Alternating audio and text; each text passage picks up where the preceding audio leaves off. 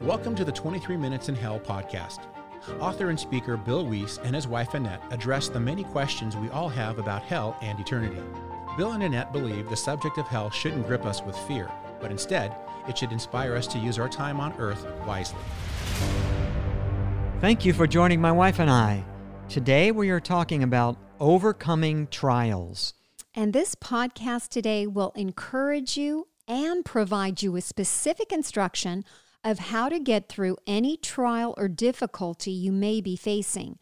And this teaching is highlighted from Bill's book, Recession Proof Living, and is critical for every Christian to understand and apply in our lives.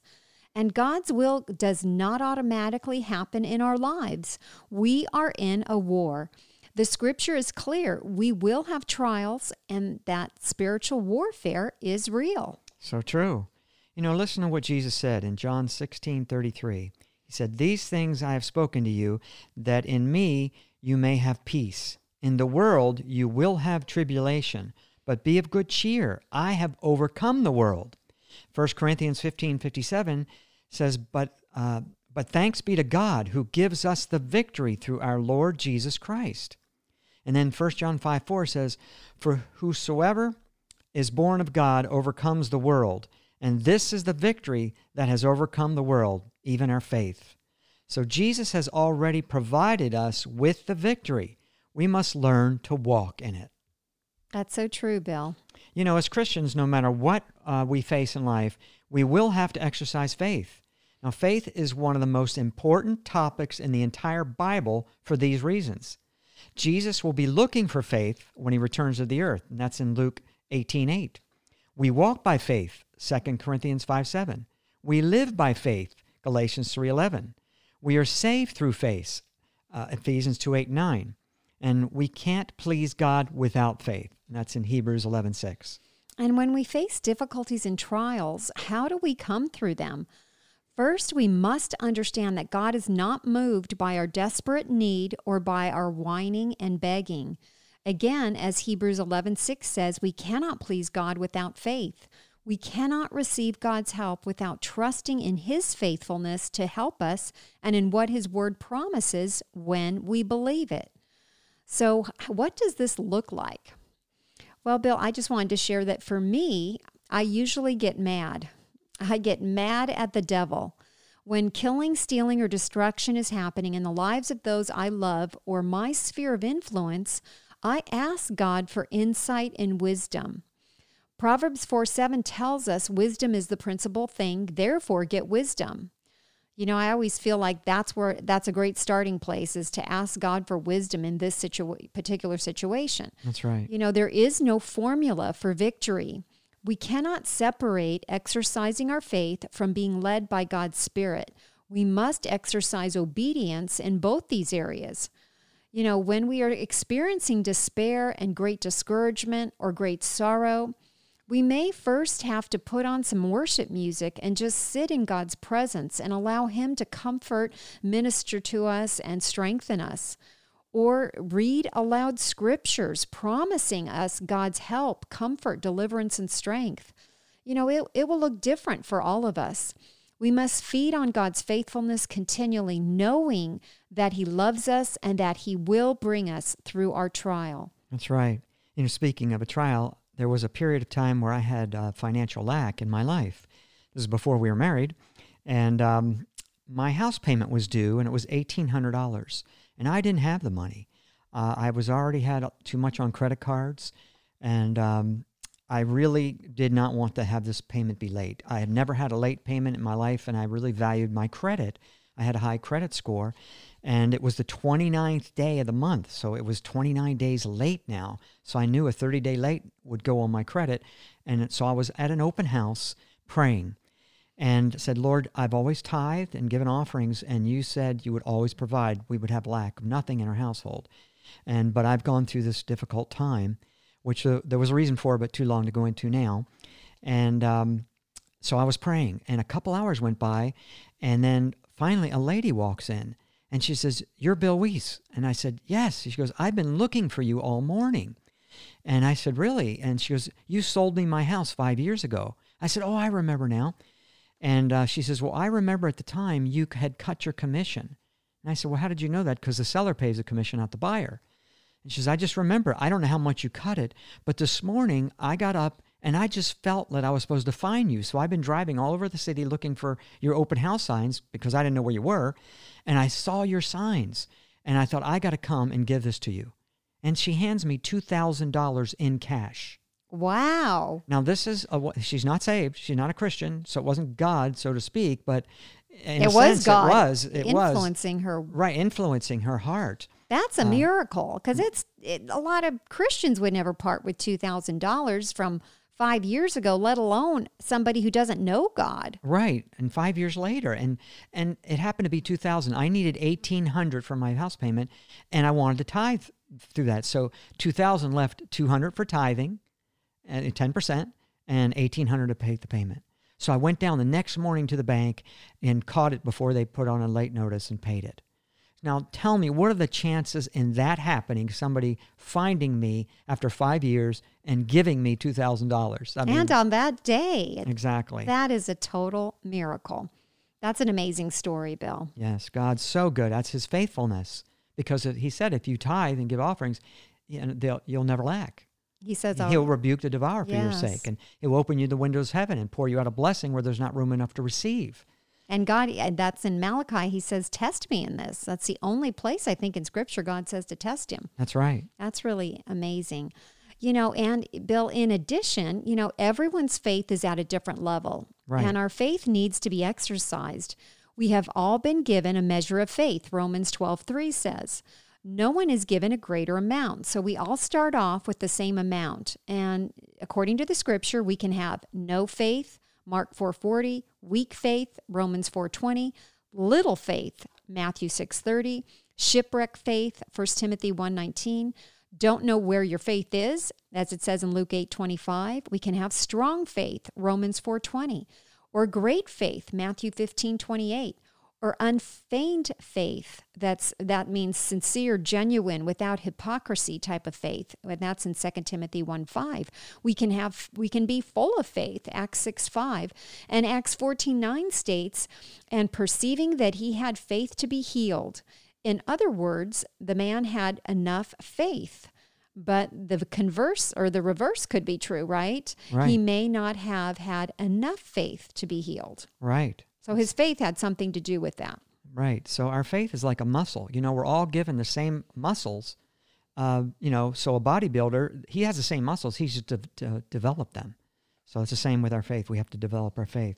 Now, some Christians become offended when they hear that they may not have enough faith. They'll say, You mean to tell me I don't have enough faith? Yes, that's exactly what I'm saying. We are we are all growing in our faith. We must be humble and honest. We must ask ourselves, where is my faith right now? If we know our faith is weak, then we need to feed our faith.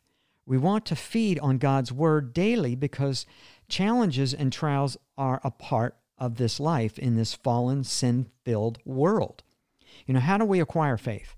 It comes by hearing, by reading His Word, by speaking it out of our own mouths, and by listening to good biblical teachings on the subject. There is no other way to acquire faith. Romans 10:17 says, "So then faith comes by hearing, and hearing by the word of God." So we have to hear it and hear it and hear it. Yes, because it's like a seed going into our hearts. That's how the Bible describes the word of God, like a seed. Right. And we have to plant it. And then let's let's look at three ingredients of faith that are really important. And the first one is love. And Galatians 5 6 says, faith which worketh by love. 1 Corinthians 13 2 states, And though I have all faith, so that I could remove mountains, and have not love, I am nothing. So if we have no love in our life, our faith is void, or if we're not walking in love towards others. So that's a requirement for faith to work. Uh, you know, for us is to walk in love. That's right. That's the most important ingr- ingredient of That the, is of all of them. And then secondly, patience is an ingredient. And James 1 3 states that the trying of our faith or testing of our faith worketh patience. And you can see it Romans 5 3, Hebrews 6 12, uh, Hebrews ten thirty six, James 1 4, James 5 7, uh, James, uh, 2 Peter 1 6 and Revelation 3 10 and so forth. Um, speak of that. So, Right. if we have little or no patience, then we can also have little or no faith. We will have many tests to develop our patience. Uh, are we committed to stay with it and not waver, as James 1 6 through 8 says, and not allow doubt to come out of our mouths and you know our actions and time proves whether we believe god or not and that's how patience works patience right. is like working with faith Right. because sometimes we've got to wait a while. You know, we don't always get our prayers, I wish we did, you know, answered instantly, but most of the time that's not the case. We need to have patience. That's right. And then the third ingredient is works. James 2:17 says, "Even so faith, if it has not works, is dead, being alone." That's true. And now, and James two sixteen says this about the poor and the needy. This is to do with uh, works. If one of you says to them, "Go in peace, keep warm and and well fed," but does nothing about their physical needs, what good is it? Right? If you say to the poor, "Oh, go your way, be in peace," well, you don't help them. You know that that does nothing. If you don't give them money, clothes, or housing, then your faith is dead. Your words mean nothing without your giving. By works uh, was faith made perfect. And that's verse 22. Faith needs to have corresponding action. Our mouth and our actions have to show we believe it. So true, Bill. You know, and how many or how often uh, many of us doubt and then wonder why we haven't received from God. We become double minded, as it speaks of in James 1 8. We use the excuse that, well, it must not be God's will, rather than admit our faith may not be as developed as it should. When the apostles asked Jesus why they couldn't cast out a devil from the man's son, he said, Because of your unbelief. And that's in Matthew 17 20. Jesus didn't didn't pull any punches. He wasn't placing condemnation on them. He just let them know the truth. Right. He wanted them to learn and grow, and that is what we should be willing to do. Right. We shouldn't be offended when we know our faith isn't that strong. You know, we should be able to receive correction from His Word. Jesus said over and over, Your faith has made you whole. Look at the woman with the issue of blood in Matthew 9, verses 20 through 22. What about blind Bartimaeus in Mark 10, 46 through 52?